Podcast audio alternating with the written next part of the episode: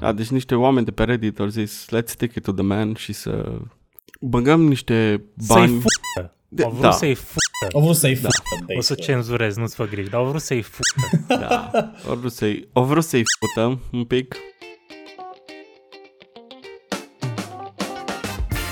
Bine v-am găsit la un nou episod de Schi de o Bere. Astăzi vom vorbi despre arta vizuală și industria cinematografică. Pentru asta l-avem alături de noi pe Razvan Peștean, regizor de film, care a lucrat la tot felul de producții video și pentru companii ca și Dior, Samsung, dar și pentru canale de care sigur ați auzit, Discovery Channel și BBC. Dar, înainte de asta, ce bere beți, băieți? Razvan, ești invitat, ia spune, tu ce ai acolo? La tine. Eu beau un lefe, o bere foarte underrated, aș zice. E foarte faină și fresh, se găsește peste tot. Nu e craft beer, n-ar zice craft, că există de foarte mulți ani, dar îmi place foarte mult. Eu am aici un magnitude of thoughts, care cred că trendul deja îl observă lumea. L-am găsit în frigider, nu i-am dat bani pe el și din câte am înțeles vine într-o cutie din asta randomizată, randomized, cum e? Zi, mă, ajută-mă cu româna, Robert. E o cutie din aia care zici vreau beri și îți bagă chestii aleatorii într-o cutie și îți trimite berile, nu? Da, deci eu n-am ales-o, nu cunosc firma, n-am mai auzit de brewing company ăsta, dar să știi, e ok, chiar ok, 4,5% are scorul. Îi IPA sau ce îi? Zice că e New England Session IPA. Ok. E session, deci nu e ceva deosebit. Dar e ok. Nu cunosc diferențele astea, dar în fine, eu sunt mai pe lângă. În experiența mea, session e varianta tristă. Adică e ok, dar nu e la fel de puternică și no, nu mi se pare destul de recomandabil în același preț. Opinia mea. Bă, eu am luat un Beaver Town și am mai avut Beaver Town la podcast. Are, ce era? American Pale Ale de Gamma Ray. Ah, da, Gamma Ray. Am zis? N-am zis. Beaver Town Gamma Ray. Nici n-am băut încă și deja vorbesc prostie. E bine, e perfect. Având în vedere episodul trecut, cred că asta o să meargă bine. Are scorul de 5,4. Și, na, am mai zis, nu mai știu în care episod. Nu știu dacă știa asta, Robert, dar Razvan m-a dus prima oară la Beaver Town, la berărie și, băi, e something else acolo. Te duci, vezi dita mai fabrica de bere și stă lumea la coadă, sau mă rog, stătea înainte de COVID, stătea lumea la coadă, era coada până afară. În jurul fabricii era să cumpere un pahar de bere proaspătă. Bloody hell, cu orange, blood orange, IPA, tot felul de chestii au la brewery. Și fun fact, Robert, dacă nu știai, poate știi. Știi cine e în spatele Beaver Town? Mi-a zis Rolly, dar îmi scapă numele acum. Vai, deci... ok, mă duc, am plecat, gata. Ai auzit de Led Zeppelin? Da. Jimmy Page? El e, știi cine e Jimmy Page? No, legendary. E fiul său. Da, știam că are Beaver Town. Știam că e fiul, dar nu mai știam de la care trupă. Nu știu de ce mă gândeam la fucking Rolling Stones. Da, și când l-am dus acolo pe Rolly, ce a fost foarte fan la brewery e că aveau niște boxe imense afară, pe care tuna Led Zeppelin și era fucking amazing, că nu auzi în zilele astea Led Zeppelin, hai să fim, știi, serios, unde mergi zilele astea în aer liber sau într-un club sau auzi Led Zeppelin, știi, nu mai auzi chestiile astea și fost like, fuck, you know. Da, e un vibe deosebit că vorba ta, nu mai auzi Led Zeppelin și muzică de genul, numai tiki-toki. Ce circulă pe TikTok. Nu facem reclamă la TikTok, dar pe TikTok bagă... N-ai văzut charturile muzicale? TikTok decide cine e în top 10 acum. Bă, e un alt vibe acolo, ca au au și street food. Și numai bine, bagi niște doze sau bere proaspătă, depinde cum alegi. Și, bă, te ia o foame, stai la soare, în aer liber și zici, bă, miroase bine acolo, hai că mă duc să iau și de mâncare. Și te prinde, e fain. Deci, pentru cine nu a avut încă o posibilitate să bea Gamma Ray, recomand. Și nu doar Gamma Ray, că au multe selecții. Și o să mai menționez asta ca fun fact, că sunt mai tocilar de felul meu. Ei s-au parteneriat într-o campanie de marketing cu Borderlands 3, când au lansat jocul. Și a făcut și o bere pentru gamer, cică 2,ceva% era scorul, deci nu ceva deosebit, dar no, ideea asta de bere și gaming, și mi se pare foarte interesant cum au colaborat.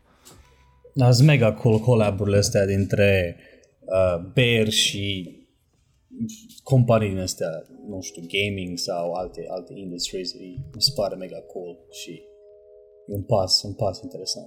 Dacă tot ați zis de gaming, ați auzit ce-o pățit GameStop săptămâna asta? Mă, nu că n-am auzit, dar nici bani n-am făcut. Dă-ne un pic de context pentru cei care n-ar auzit, Robert. Da, deci nu o să maestru al finanțelor sau chestii din astea cu investiții și hedge funds și rahaturi de genul. Dar din câte am înțeles, niște oameni de pe Reddit au vrut să stick it to the man, ca să zic așa. Luați o gură, ca să zic așa. O să mai auziți. Da, deci niște oameni de pe Reddit au zis let's stick it to the man și să băgăm niște bani. Au vrut să-i f***ă. O să cenzurez, nu-ți fă griji, dar au vrut să-i f***ă. Da, au vrut să-i f***ă un pic. Da, și da. Ce s-a întâmplat?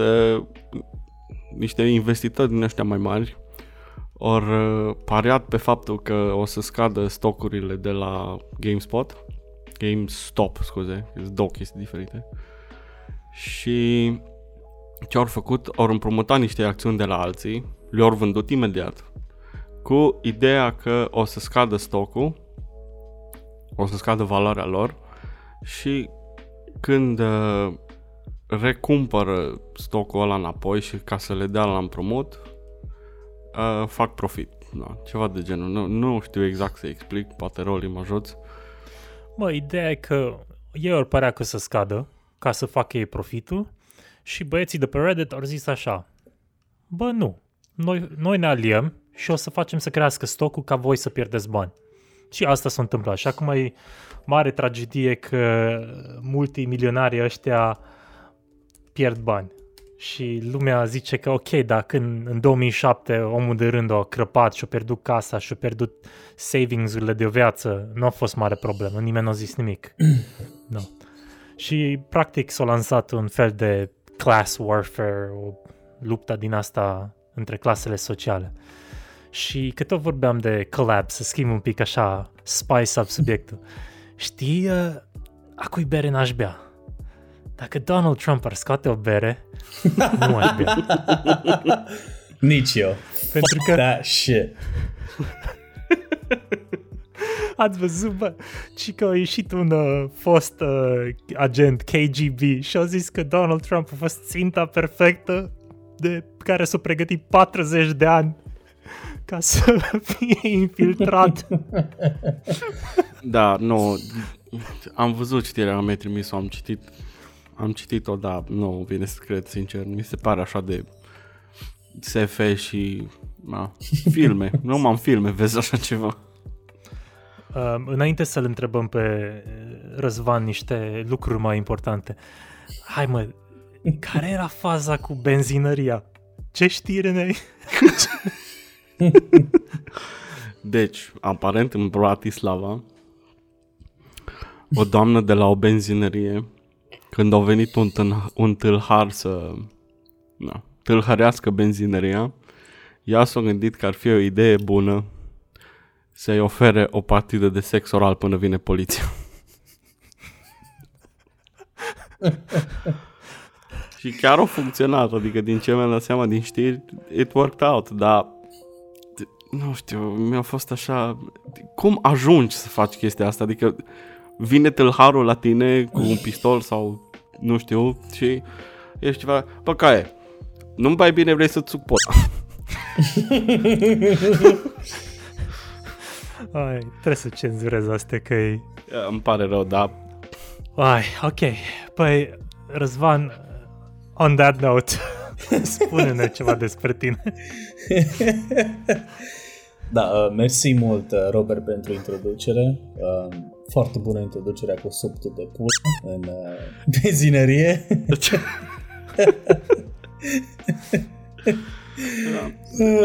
Asta e obiceiul, luăm știrile astea foarte dubioase și no, la tine s-o nimerit să fie cu sub de pulă, no, îmi pare rău.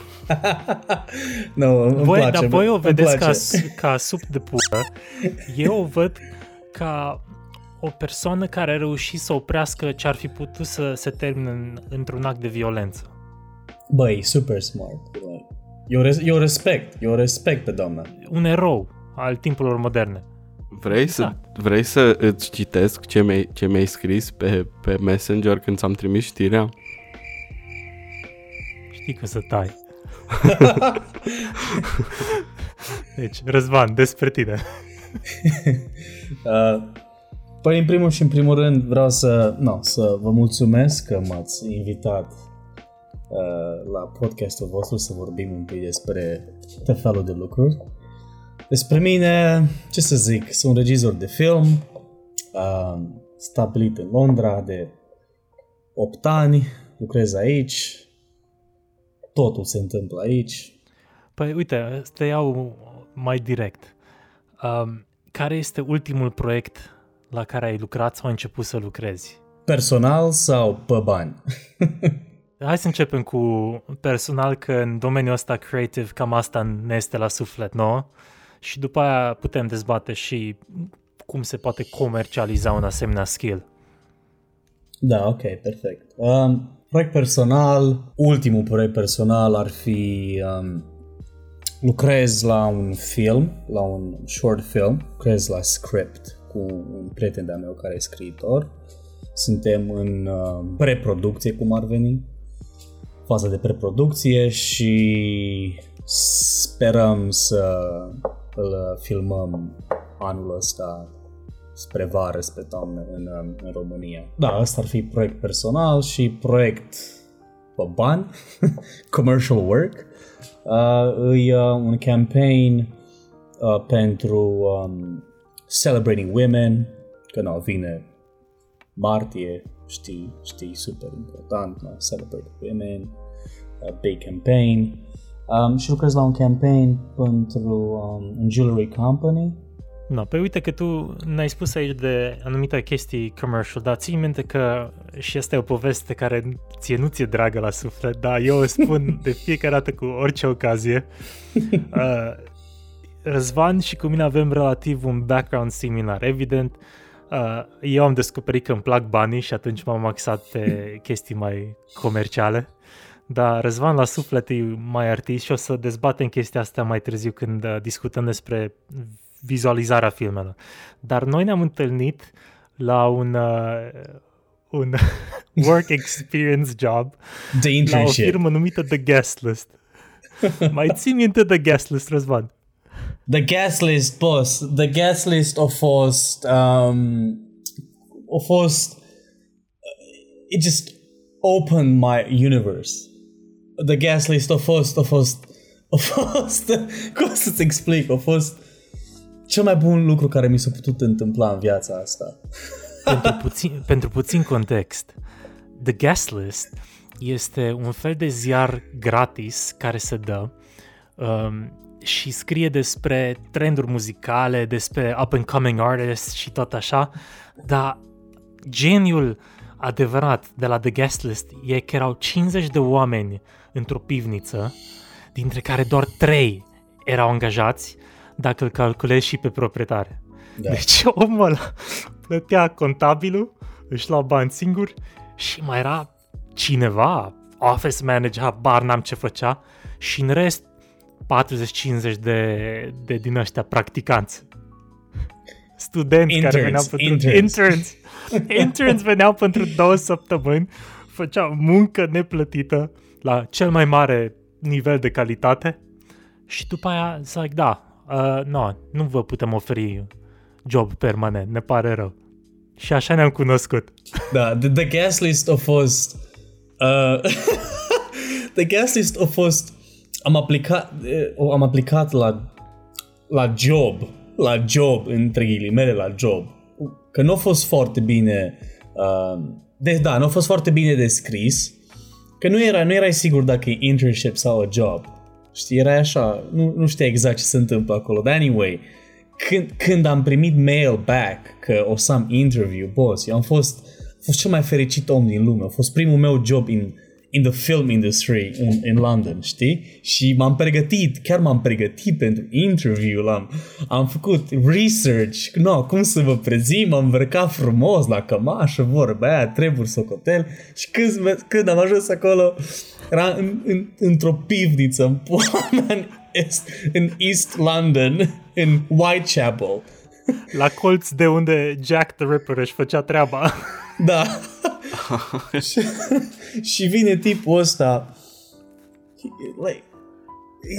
A fost ultra surreal tot ce se întâmpla acolo. Vine tipul ăsta care fuma iarbă și povestea tot felul de chestii dubioase și că hey man, how you doing bro? Like what are you up to? Și tot felul de chestii astea super like ce ăsta?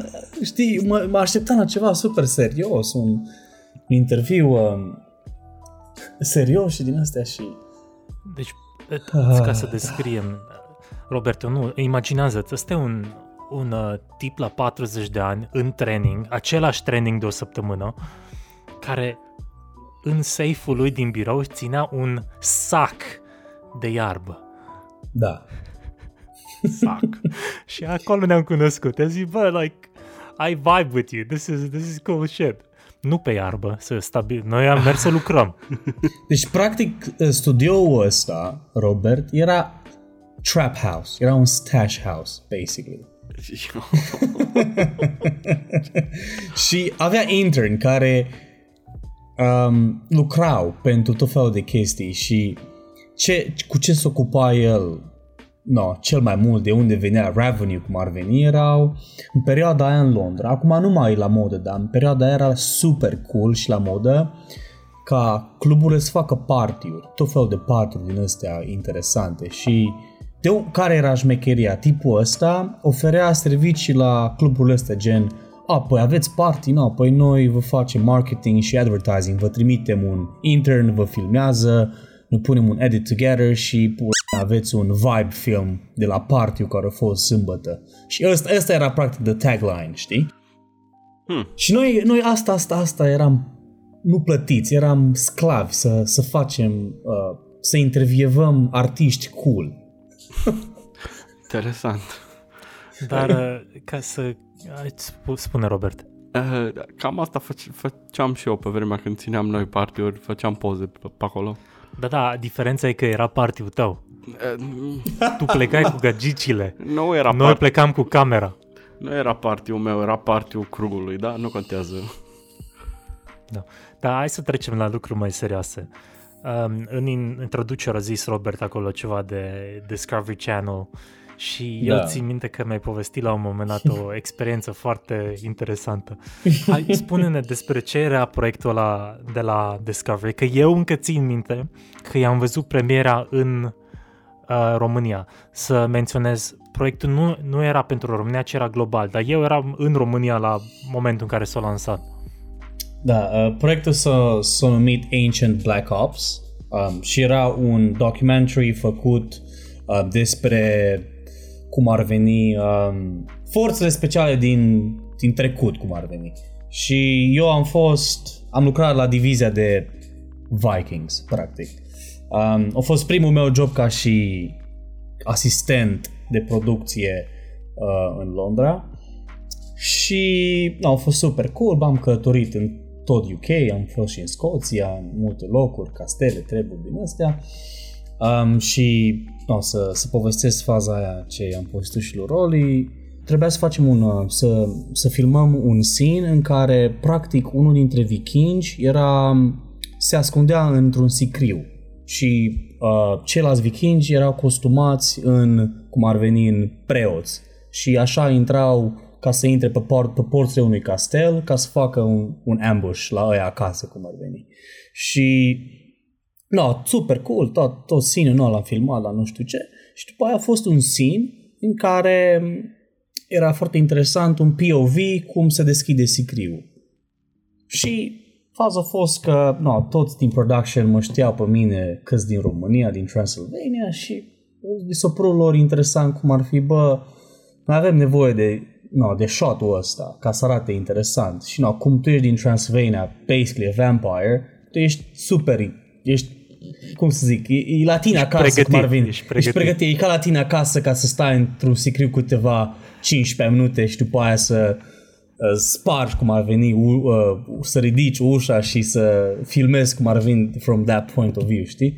Și a zis că hai că facem, cum nu facem?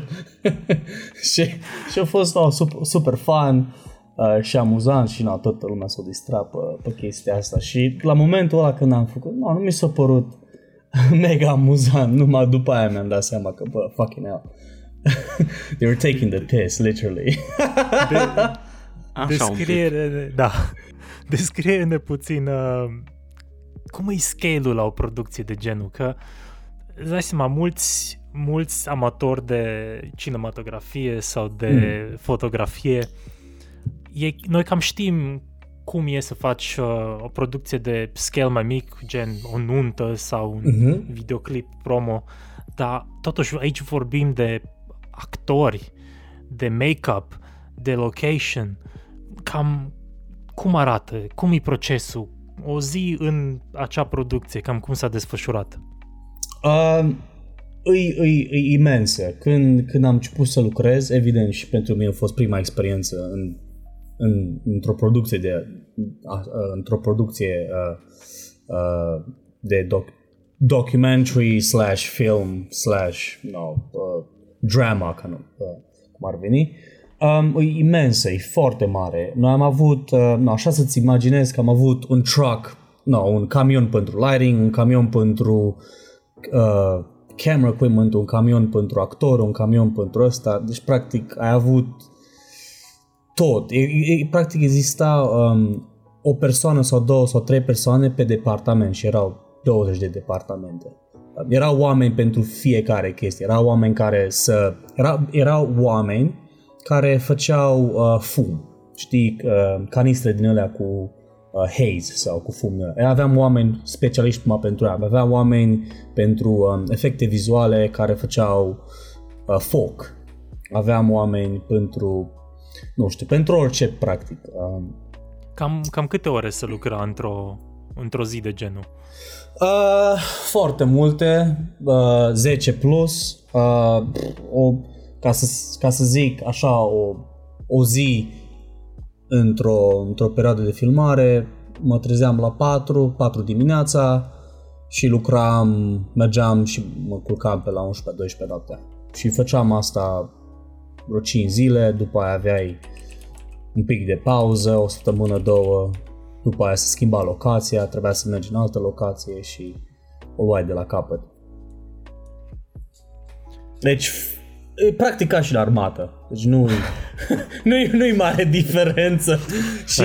și lucrai, lucrai foarte mult și totul era foarte, ca să fac o comparație interesantă, știți voi într-o orchestră de jazz, când faci muzica și înregistrezi ceva, totul în compoziția aia de oameni, totul trebuie să fie perfect, practic, trebuie să fie la secundă, la minisecundă, cam așa era și la noi, toată lumea trebuia să știe exact ce face, când face, cum face și trebuia să fie așa o armonie din aia perfectă. Da, sincronizare ideală.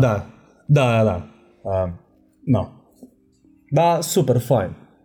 Cum tot ai făcut comparația asta cu jazz-ul, eu știu că jazz-ul mai e și are elemente de improvizație. Mă gândesc că ați improvizat și voi unele chestii. Adică... Da. Absolut. Da, absolut. Jazz-ui, practic, e o manifestare de improvizare și așa e și în producțiile astea mari. Există și improvizare, normal. Orice lucru poate să nu funcționeze în momente foarte importante și dacă producerul nu aude că ceva nu funcționează, el practic sau ea e foarte grav, pentru că times is money în producțiile astea, deci orice secundă nelucrată e 1.000 de lire. Așa să te gândești. La un nivel mare, evident. La un nivel mai mic nu așa, dar la nivel mare orice secundă e, practic, ai pierdut 1.000 de lire și tu nu poți să arăți asta la clienții tăi. Ai spus că asta fiind primul proiect, bine, excepția Guest List, dar fiind primul proiect, în ce măsură ai spune că ți-o pavat sau ți-o format cariera pentru cei 5 ani care au urmat după acea experiență? Cum a ajutat să lucrez la o producție de asemenea magnitudine? În primul și în primul rând mi-a deschis ochii foarte tare. Eu nu știam că așa să fac anumite lucruri. Habar n-aveam că no, this is how it's done. Mi-a deschis ochii, m-a făcut să realizez că practic totul e posibil dacă ai a good storyline și oameni care să investească în tine și astea. Și într-un alt fel, cum mi-a deschis ochii a fost când lucram acolo, lucram cu directorul, cu cinematograful, cu toată lumea, cu oamenii ăștia mari. Mi-a făcut să realizez că, ce funny e să fii regizor.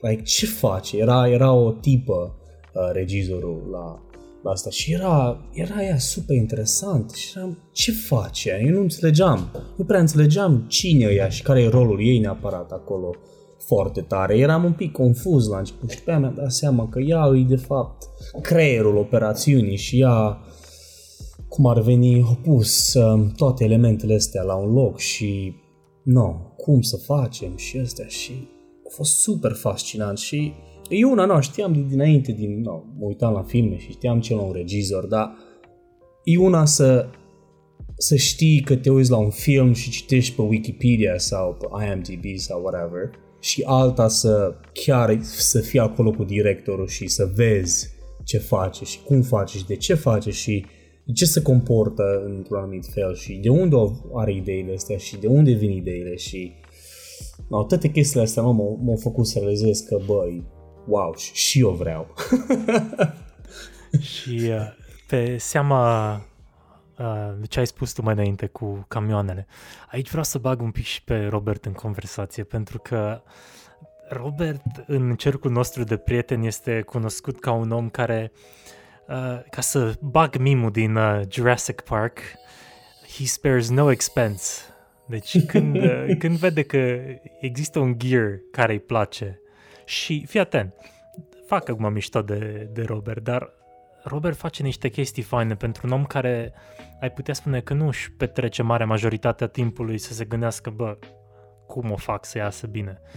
Deci, Robert, spune-ne ce gear ai tu și după aia vreau să-l rog pe Răzvan să ne spună ce gear are el, de ce și în ce măsură contează. Robert. Păi, ca să încep de la început, prin anul 1 de facultate am zis, fotografia asta pare interesantă, hai să-mi iau o cameră. Și m-am luat un D3100 de la Nikon cu obiectivul de kit și toate mizerile alea și am început să fac poze. După ce mi-am dat seama că, parcă în unele situații nu se vede contra, hai să schimb obiectivul, să iau cu f-stop-ul mai mare, care de fapt e mai mic, cât e mai mic, atât e mai... În fine, e technical stuff. să iau un obiectiv mai luminos, știi? Mie îmi place mult seara să fac poze. Și seara nu prea ai multă lumină, că na, e seară. Și cred că mi-am luat un 50 F1.4 second hand și cred că de ăla m-am îndrăgostit. Are chromatic aberration, e over the roof, dar na, you can work around it. Și na, după aia la un moment dat am primit cadou un Nikon pe film cu vreo două obiective din alea mai vechi, manuale, care și alea îmi plac cum fac poze, așa mai soft, mai hazy pozele cumva. Bine, aia e posibil din cauza că nu sunt curățate sau... Da, cu el pe jos. N-am dat cu el pe jos, dar nu... Ce Nikon F3 s-a luat? Ai primit? F1. F1, nice. E pe film, e interesant, nice. Face niște poze interesante, are niște light leak-uri care nici nu te gândești să le pui în post alea. Uh-huh. Vezi tu, mie mi se pare foarte interesant că, repet, practic avem aici un contrast între un amator de fotografie și un professional. Și aici vreau să-l întreb pe Răzvan. Un fel de paralelă la întrebarea cu ce-a venit prima oară, găina sau oul. În contextul în care tu ai practic 8 ani de experiență în domeniu, dacă nu mai mult, că ai studiat și ai lucrat și în timpul studenției. Da. Tu deja știi cam fiecare gear cum funcționează. Spune-ne cum îți alegi echipamentul, ce trăsături trebuie să aibă echipamentul, îți vizualizezi imaginea sau proiectul care vrei să-l faci și te gândești cum alegi instrumentele sau cum te lași inspirat și de instrumente în anumite contexte, sau care e procesul în capul tău, în capul unui regizor? E foarte bună întrebarea. Ca să fiu sincer cu tine, pentru mine totul pornește din ideea asta de... E un fel de... cum să zic? E un fel de ideologie cum întrezi viața. Less is more. Când am un proiect, primul lucru la care mă gândesc e storyline. Care e povestea? Cine e povestea? Care sunt actorii? Bla, bla, bla, bla, bla, știi? Și după aia, da, normal, trebuie să te gândești la chestiile tehnice. Cum faci anumite chestii? Mie nu neapărat eu. Lucrez cu cinematograf sau DOPs care așa duc și ei cunoștințele, dar mie îmi place mult să știu exact tot ce cum funcționează și ce folosesc și cum folosesc. Și ce pot să zic e că de-a lungul timpului mi-am dezvoltat cum ar veni, știi când unii oameni vorbesc de the look of the film, the look of the photography, the look of the artist. Mi-am dezvoltat cum ar veni un look care știu că îmi place și știu cum ar veni să achieve that look. Să obțin, da, exact, să obțin look-ul care vreau. Și atunci cum ar veni, e foarte simplu, că știu ce lenses aș vrea să folosesc pentru aia, ce camera, ce fel de lighting. De exemplu, să-ți dau exemplu despre cameras. Să vorbesc acum despre camera pentru filming sau pentru photography? Ambele, ok. Pentru filming, de exemplu, mie îmi place să folosesc Arri cameras, gen Arri Alexa. De ce? Pentru că nu trebuie să te gândești. It just works. It works and it's fucking beautiful. Nu trebuie să te gândești, trebuie să apăs nu știu ce buton, trebuie să fac nu știu ce chestie ca să arate bine. No, it just looks good. Nu, e seamless, da? La fel e și pentru photography, să zicem.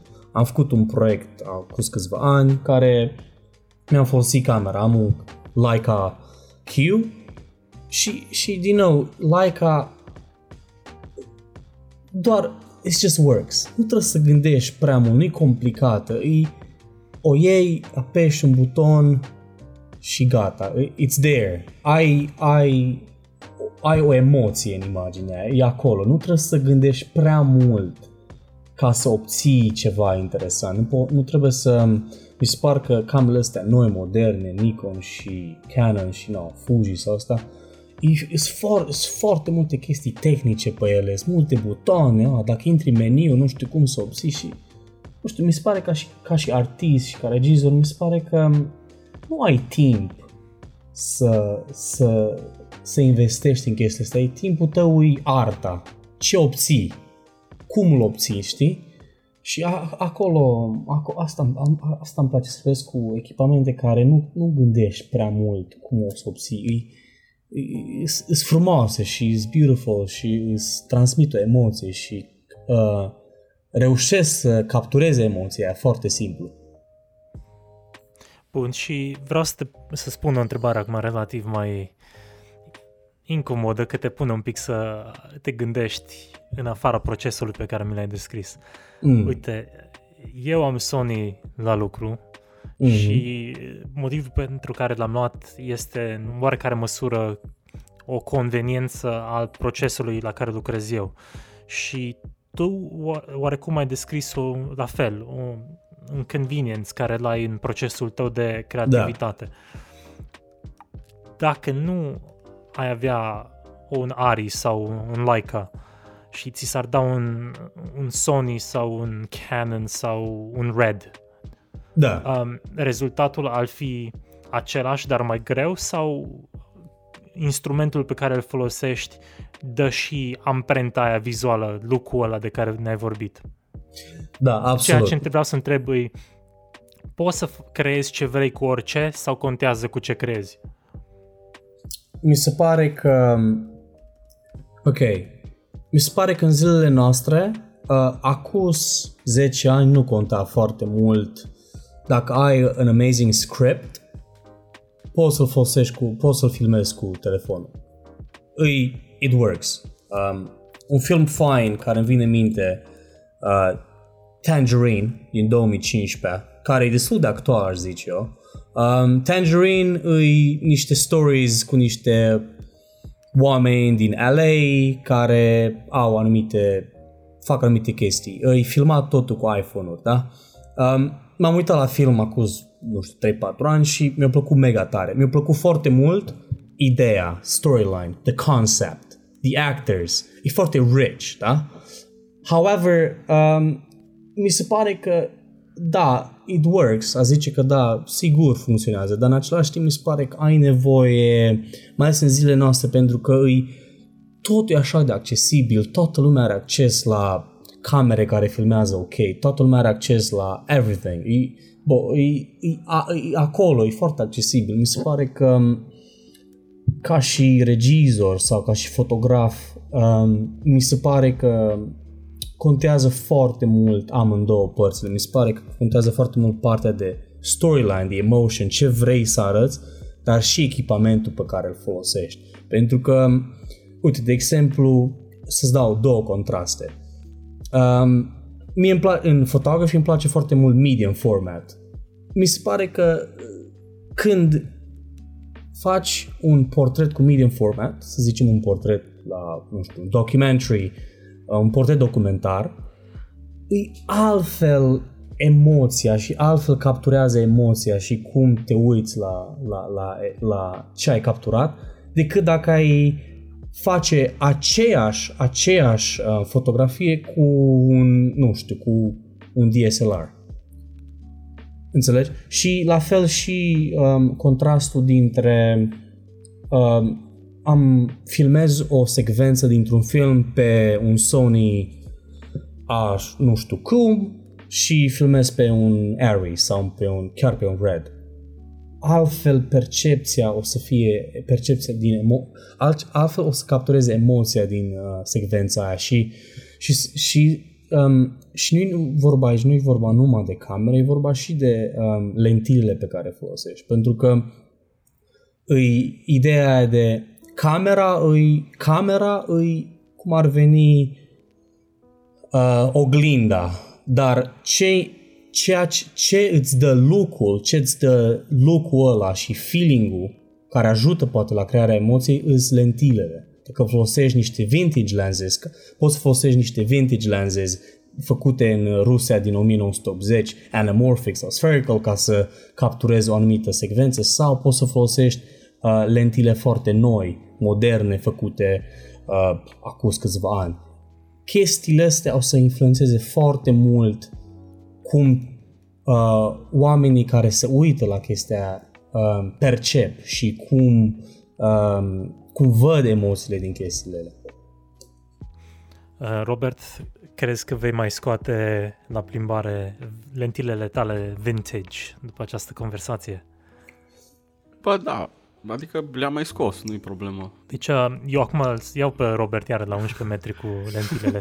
Dar a prins și el gustul ăsta de night photography la oraș, fotografia asta urbană care pentru ascultătorii noștri recomand să verifice sau să urmărească Instagram-ul lui Razvan, care îl vom spune la sfârșit, dar care e acum să nu uităm de el, @RazvanPeștean.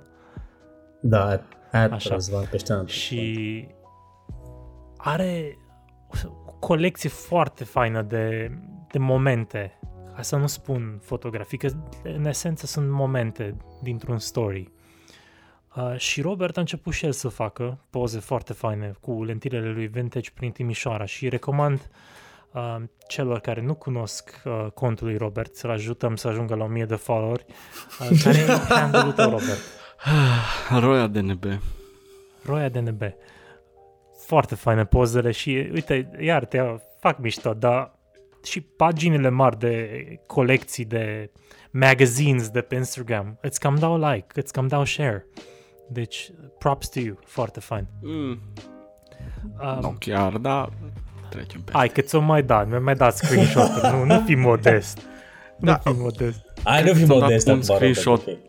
Ți-am dat un screenshot de la ceva, like, acum o lună, deci nu... Eu nu vă las după el, face poze faine.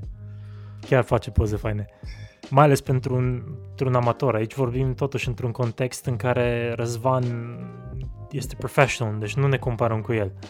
Și vreau să redirecționez conversația un pic mai pe leisure cu toată direcția asta cu creative industry. Tu ai spus mult despre story. Mi se pare că story este un aspect al culturii moderne care este neglijat. Și îți dau un exemplu. Și aici o să avem o conversație foarte interesantă că Robert este mare fan Tenet. Dar râdem noi, dar în minoritate suntem noi doi. Pentru că marea majoritatea oamenilor au zis că Tenet este grozav. Vom dezbate Tenet, dar mai întâi vreau să-mi spui cum alegi un film la care te uiți? Care sunt elementele, trăsăturile acelui film care zic, da mă, vreau să mă uit la asta, mi se pare interesant, mi-a atras atenția. Eu zici? Da. Cum aleg un film? Bă, e foarte simplu. Acuz câțiva ani, 2 ani, am descoperit o aplicație care se numește Letterboxd, care practic e un fel de social media pentru filme. Și când zic social media, adică nu poți să vorbești cu alți oameni despre filme, dar e un fel de platform în care e un platform care are toate filmele din lume și pe care se lasă reviews. Și foarte respectat în comunitatea asta de oameni care se uită la filme, cum ar veni. Și de obicei mă duc acolo, mă uit, poate, de exemplu, am directori, regizori, care îmi plac și mă uit să văd ce film au făcut și după aia poate mă uit la anumite recenzii. Mă uit la un film și câteodată mă uit și la o recenzie să văd cine ce zice despre filmul ăsta. Unii, din nou, nu-i ca și cum iau toate recenziile ca și adevărate, că unii oameni o să vorbească shit, unii oameni o să zică chestii interesante, dar poți să-ți faci o idee, știi? Despre cum o să fie și în același timp are un scor interesant pe Letterboxd în care cel mai mare scor pe care poți să-l dai unui film e 5 stele, cel mai mic e 0 stele. Și de obicei un film bun, filmele cele mai bune nu au mai mult de 4,5 sau 5. Stele. Și dacă un film, să zicem, are 3,5 sau 4, cam dau seama, ăsta e un film interesant, hai mă uit, cine e directorul, ce-a mai făcut, cum a făcut și cam așa e. E foarte straightforward, nu-i rocket science.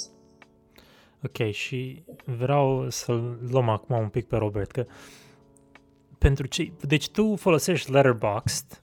Eu trebuie să recunosc că te folosesc pe tine pentru filme. Și Robert ar putea spune că cel puțin acest weekend în care înregistrăm a avut parte de o deschidere culturală în lumea filmelor coreene.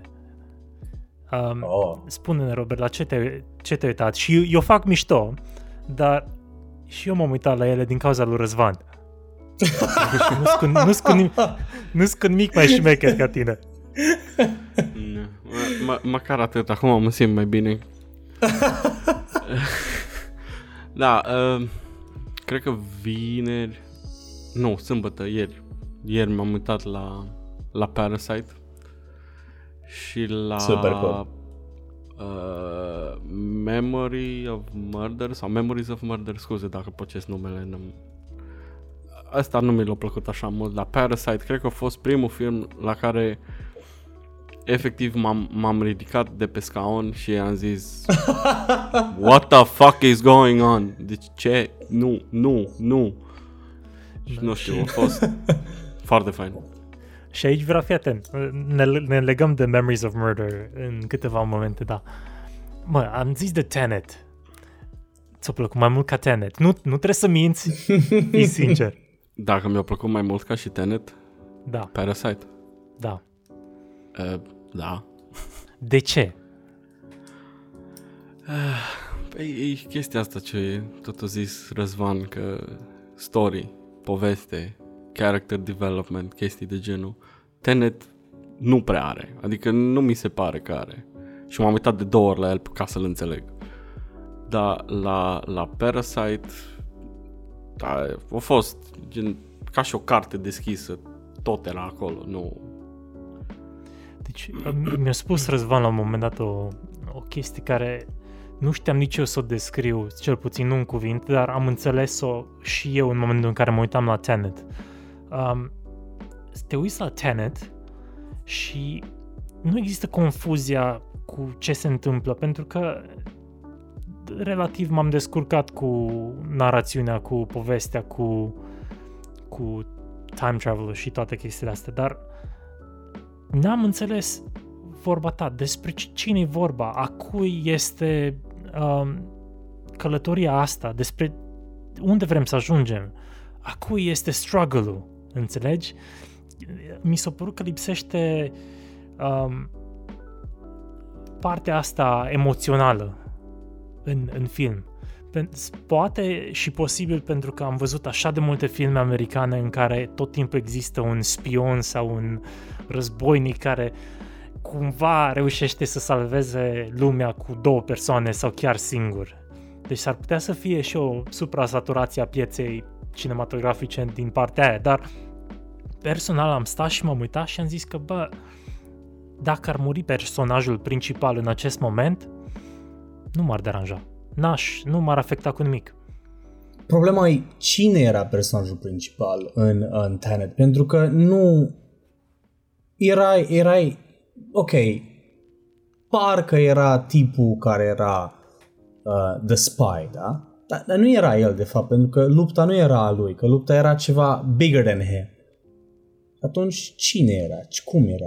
Păi nu așa da. Cheamă pe ăla de The Protagonist, adică na, nu el. Păi el, dar cum ziceam, în momentul că dacă luau un glonț în frunte, dar am ok, cool. În schimb, în Parasite, să tragem o paralelă, că Parasite mi se pare o capodoperă din multe motive, dar în Parasite, în expozițiune, deja ai înțeles cine sunt oamenii aia, știai cu ce se ocupă, știai trăsăturile lor, le știai care este situația, contextul vieții și automat, fiind o condiție umană, te poți regăsi. Da. Poate că un soldat se poate regăsi mai ușor în Tenet, dar marea majoritatea oamenilor zic, nu știu, nu înțeleg struggle-ul, dar cu condiția umană din Parasite, în care oamenii, vorba aia, practic locuiesc în beci. Da. Și cum e structurată societatea coreană, Coreea de Sud, oamenii la care ei încearcă în final să ajungă, locuiesc în vârful unui deal. Ei locuiesc în beci. Și la un moment dat era o paralelă sau o metaforă care așa fain a fost făcută, în care ei, familia, protagoniștii, fugeau din deal, din vârful dealului, și în paralel se scurgea apa de ploaie înspre canal. Și pe când au ajuns la destinație, la ei acasă, în beci, nu doar că era un beci unde era inundat tot, ba chiar WC-ul era inundat și ieșeau fecalele și așa mai departe din WC-ul. Deci era o lovitură în stomac când deja erai pe jos. Și asta mi se pare o realitate cruntă cu care oamenii de rând în fiecare zi se confruntă cu așa ceva. O chestie care n-am simțit în Tenet și în multe alte filme recente americane. Bine, dar e o diferență, adică Tenet nu e un action movie, nu e neapărat trebuie să te regăsești în el. Păi și atunci de ce ne uităm la filme? De ce e artă? De ce ne uităm la artă? De ce consumăm artă dacă nu cumva ne atinge emoțional? Zic eu de ce. Că aici intră distincția dintre circ și teatru. Da. Distincția dintre mă duc să mănânc un popcorn și bag un Pepsi Max /Cola, ce-o fi, nu facem reclamă, cu prietenii, sau stau în tăcere, liniște și absorb mesajul ce mi se transmite. Da. Cel mai fain, vreau să zic ceva despre Tenet, că să aduc un pic de lumină spre Tenet. Singura chestie care mi-a plăcut la Tenet a fost cinematography. Am apreciat mega mult the look of the film, cum a arătat, de ce a arătat așa și toate chestiile alea. Și știu că tipul, în spatele cinematografului, Hoyte van Hoytema, care e un Dutch cinematographer, care e legendary, știi, tipul e fucking legendary și ăsta. Și e foarte interesant cum Christopher Nolan, care mi se pare legendar, are anumite filme pe care le iubesc, au făcut un film ca Tenet în care, nu știu, se vede că există, s-a pus efort mult în filmul ăla. Arată amazing, chiar mi se pare că arată, știi, aș folosi Tenet ca și referințe pentru music videos. Pentru că arată super cool și slick și astea, dar nu are substanță, nu are e super cool să te uiți la el și să atingem și subiectul de sound design în Tenet. E super fine făcut, e amazing, da? Dar n-are substanță, n-are, nu știu, îi lipsește ceva, îi lipsește substanța aia. Scuză-mă că te întrerup, deci zici că sound design-ul e foarte bun? Da. Pentru că mulți se plâng pe net că he overdid it și nu se înțelege nimic. muzica e prea tare când discută personajele, sound effects-urile îți sparg boxele dacă... Na. Bine, asta e o problemă în general la filmele de acțiune, că atunci când vorbesc trebuie să dai mai tare și când e acțiune trebuie să dai mai încet că îți bubuie capul. Cred că vorbesc în numele Răzvan, oprește-mă să tac din gură dacă vorbesc prostii, da. Sound design-ul a fost... din punct de vedere artistic, mi s-a părut foarte bine folosit. Mergea foarte bine de la ce au compus, de la compoziții, la inclusiv la muzica care au folosit-o, dar mixajul mi s-a părut că a dat un pic în bare, cel puțin la cinema, că acolo am reușit să o văd. Inclusiv la cinema stăteam și încercam să înțeleg în anumite situații ce a zis, că e un pic cam tare muzica. Da, cu sound mixing-ul a fost problema, nu cu design-ul. Da, diferite, my bad. Nu știu neapărat dacă sunt diferite, dar e mai ușor de explicat așa distincția. Vreau să menționez fun fact despre Memories of Murder, filmul care Robert a zis că nu i-a plăcut așa mult. Chiar așa, ce nu ți-a plăcut? De ce nu ți-a plăcut? Da.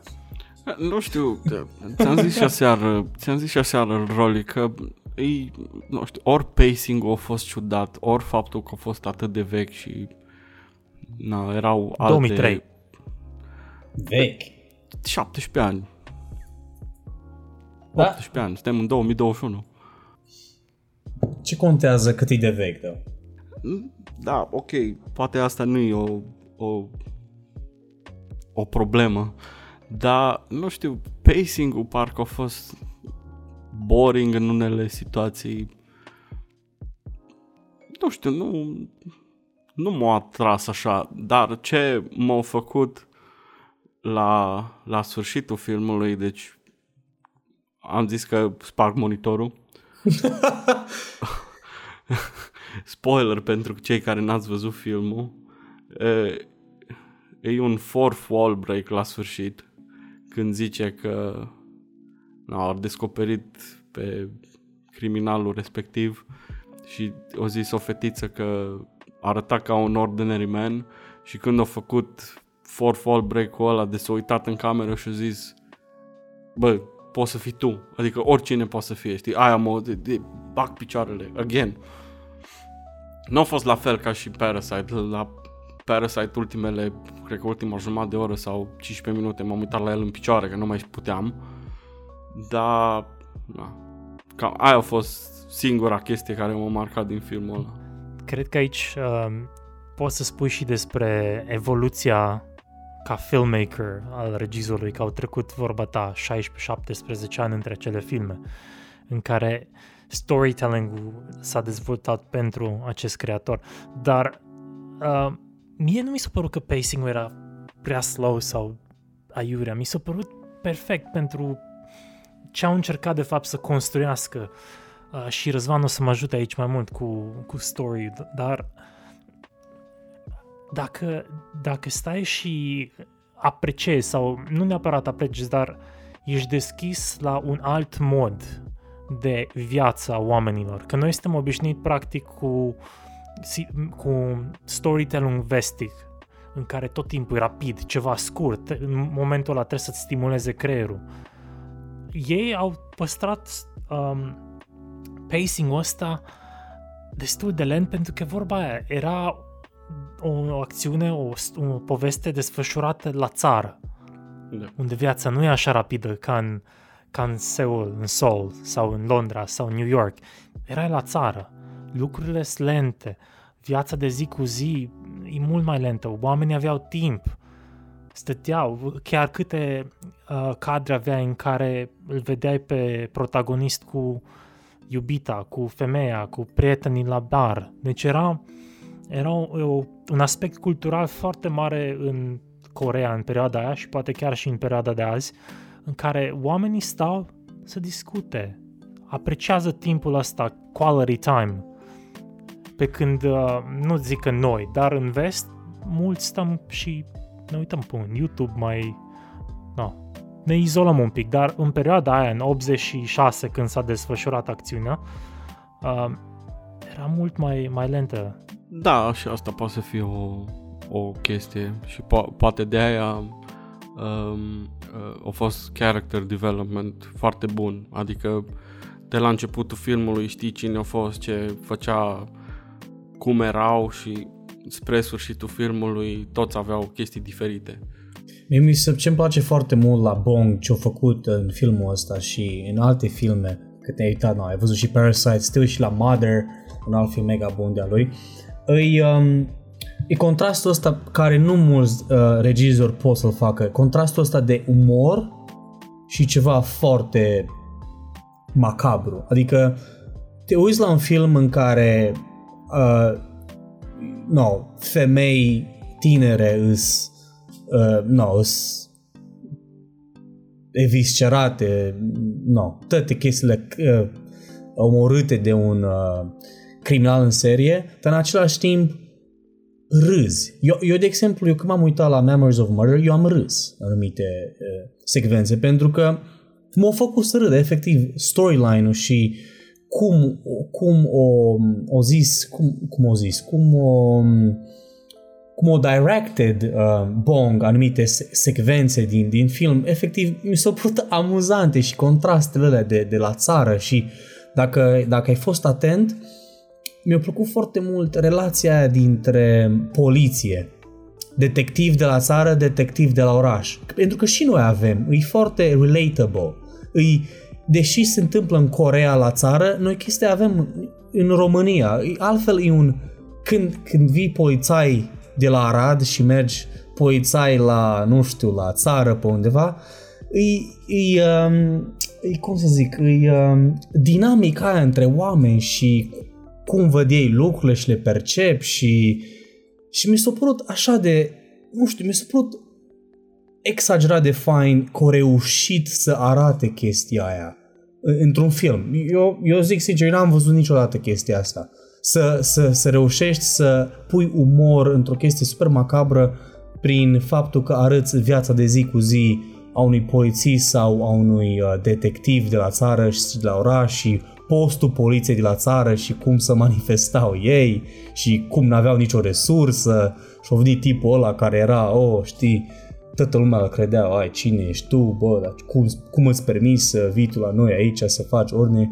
Și la urma urmei omul ăla nu era mai presus decât ei, era un simplu om detectiv care, evident avea experiența lui și știa anumite lucruri. Scuze, am vrut doar rapid să adaug că pe lângă contrastul de care spui tu, a reușit să o facă în așa fel încât nu a diminuat seriozitatea poveștii. Da, exact.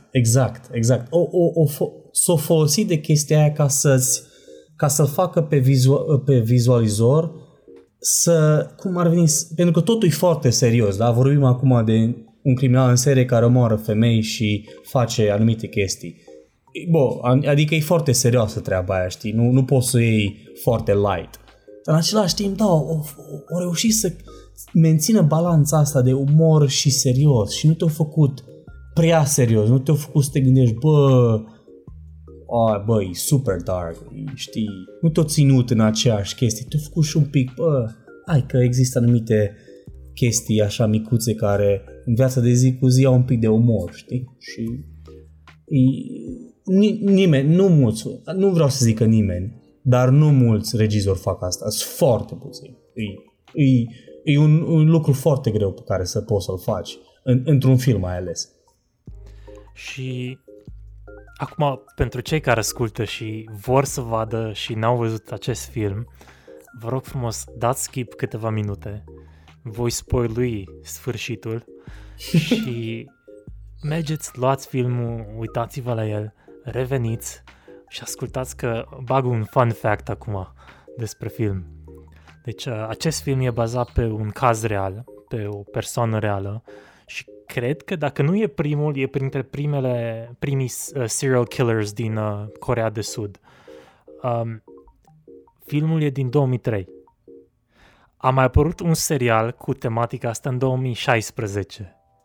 Dar de-abia în 2019, vorbea acum nici 2 ani, au depistat criminalul. Au reușit după 30 de ani, 30 și ceva de ani de la toate actele astea groaznice să depisteze cine e persoana. Și nu că au prins-o, a mărturisit persoana care este încarcerată din 1994 pentru o altă crimă. A mărturisit că eu am comis crimele astea, eu am făcut toate astea și încă, și asta e un aspect al filmului care ai menționat, Răzvan, zicea că nu știe cum a scăpat și cum oamenii nu au reușit să-l prindă, pentru că nu doar că l-au luat la interviu și l-au întrebat diverse chestii, ba chiar în momentul în care era intervievat, avea ceasul unei victime ori în buzunar, ori în geantă. Și n-au depistat nimic. El încă stătea și se gândește, nu-mi dau seama cum nu m-au prins. Wow! Bă, e mind-blowing. Tu îți dai seama. Și, deci e mind-blowing pentru că filmul, repet, pacing-ul este clar intenționat. În primul rând, e mult mai leu pentru că ai de face cu un grup de oameni, o societate care n-a mai întâlnit așa ceva. Nici nu știau noțiunea de serial killer în perioada respectivă. Pentru ei, inițial au început să trateze ca crime diferite, ca în orice proces începi și până găsești o paralelă sau o conexiune. Dar ei n-au mai avut experiența asta, mai ales la țară. Indiferent că au venit acel detectiv de la oraș, de la capitală, nici el nu știa. Și au încercat să găsească tot felul de tipare, ba chiar la un moment dat în film cel puțin, au avut ceva ADN care l-au trimis în Statele Unite, care era singurul loc în lume în perioada respectivă care putea să facă analizele. N-au găsit criminalul în film și de-abia în 2019 a mărturisit persoana că eu sunt omul pe care îl căutați. Oare au văzut filmul și de aia... Au văzut filmul. Tu gândește, nu doar filmul, și un serial și au făcut chestia. Îi spuneam lui Răzvan chiar aseară, acest serial am început și acum să mă uit și are un twist, deci nu e chiar aceeași poveste, e bazată pe poveste. Dar așa de popular e povestea aceasta încât a fost adaptată și refăcută în Thailanda și în Indonezia. Serios, wow! Deci nu tradusă, făcută de la zero. Wow! Ok. Wow! Personal, mi se pare că cu cât citesc mai mult și cu cât aflu mai mult despre această întâmplare reală, încep să apreciez filmul mai mult, pentru că anumite chestii ce eu credeam că sunt vorba aia motive artistice, nu, sunt de fapt realități. Dacă ții minte, Robert, și ai menționat o dezvoltare a personajelor, character development, da? În realitate, chiar a fost acuzat o persoană cu handicap. Nu doar în film. Da, și la fel ca și în film și în realitate a fost abuz de autoritate, a fost un pic de violență. Și aici spune-ne ce s-a întâmplat cu polițistul principal, cel puțin în film, ce s-a întâmplat cu polițistul principal cu abuz. Da, păi erau doi polițiști din satul respectiv și unul din ei era mai agresiv. Tot timpul sărea la bătaie și practic așa îi făceau pe suspect să recunoască că de fapt ei au făcut treaba. Ei băteau de se căcau pe ei.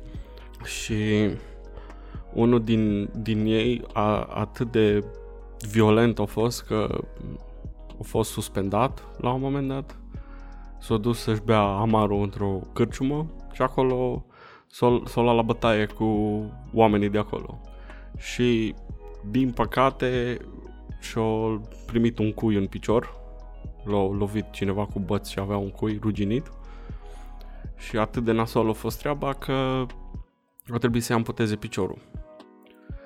Character development, vorba aia, cum zicem în română, Dumnezeu nu bate cu bâta. Dă cu parul. Deși în cazul ăsta da cu bâta. Păi, în urma discuțiilor astea cu filmele, Răzvan, că ne apropiem un pic de final, cum... Uite, fii atent. pentru un om care n-are nicio treabă cu cinematografia asta mai necomercială, cum i-ai recomanda să-și aleagă filmele și ce ai recomanda să vadă? Ce regizori, ce story-uri, ba chiar țări care ți se par că totuși au un tipar diferit față de tiparul nostru vestic? E foarte simplu, mi se pare că e foarte simplu. Trebuie să, în primul și în primul rând, trebuie să fii deschis și interesat să vezi chestii noi și chestii pe care nu le-ai văzut sau chestii care nu ți s-au recomandat neapărat. Mi se pare că în zilele noastre e super ușor să găsești tot felul de platforme sau chestii genul ăsta unde să le vezi. De exemplu, MUBI e un loc în care poți să vezi filme mai interesante, să zic așa, ceva care nu e neapărat mainstream. Mi se pare că MUBI ar fi un loc bun și un loc așa ok să încerci. După aia ăla Criterion Collection, dacă ai auzit, Criterion Collection tot așa e un fel de platformă în care multe filme sunt selectate după anumite criterii. Ăla e altă platformă în care poți să mergi, să te uiți orice e acolo, ce ar fi interesant.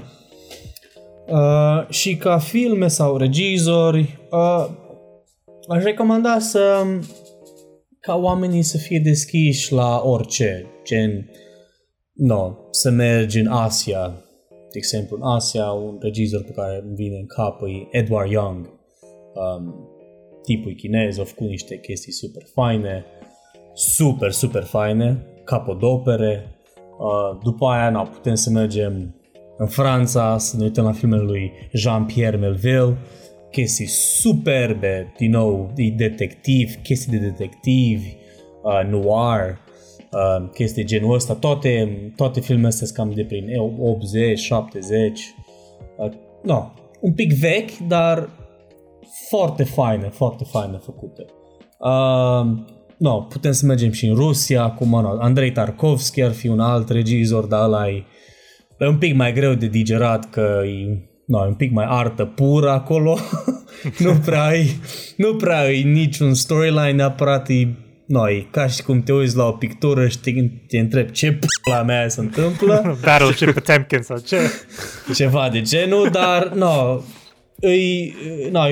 e un pic mai fragil, așa aș zice. Andrei Tarkovsky, să te uiți din prima că nu o să înțelegi nimic, dar e un loc pe care poți să-l încerci.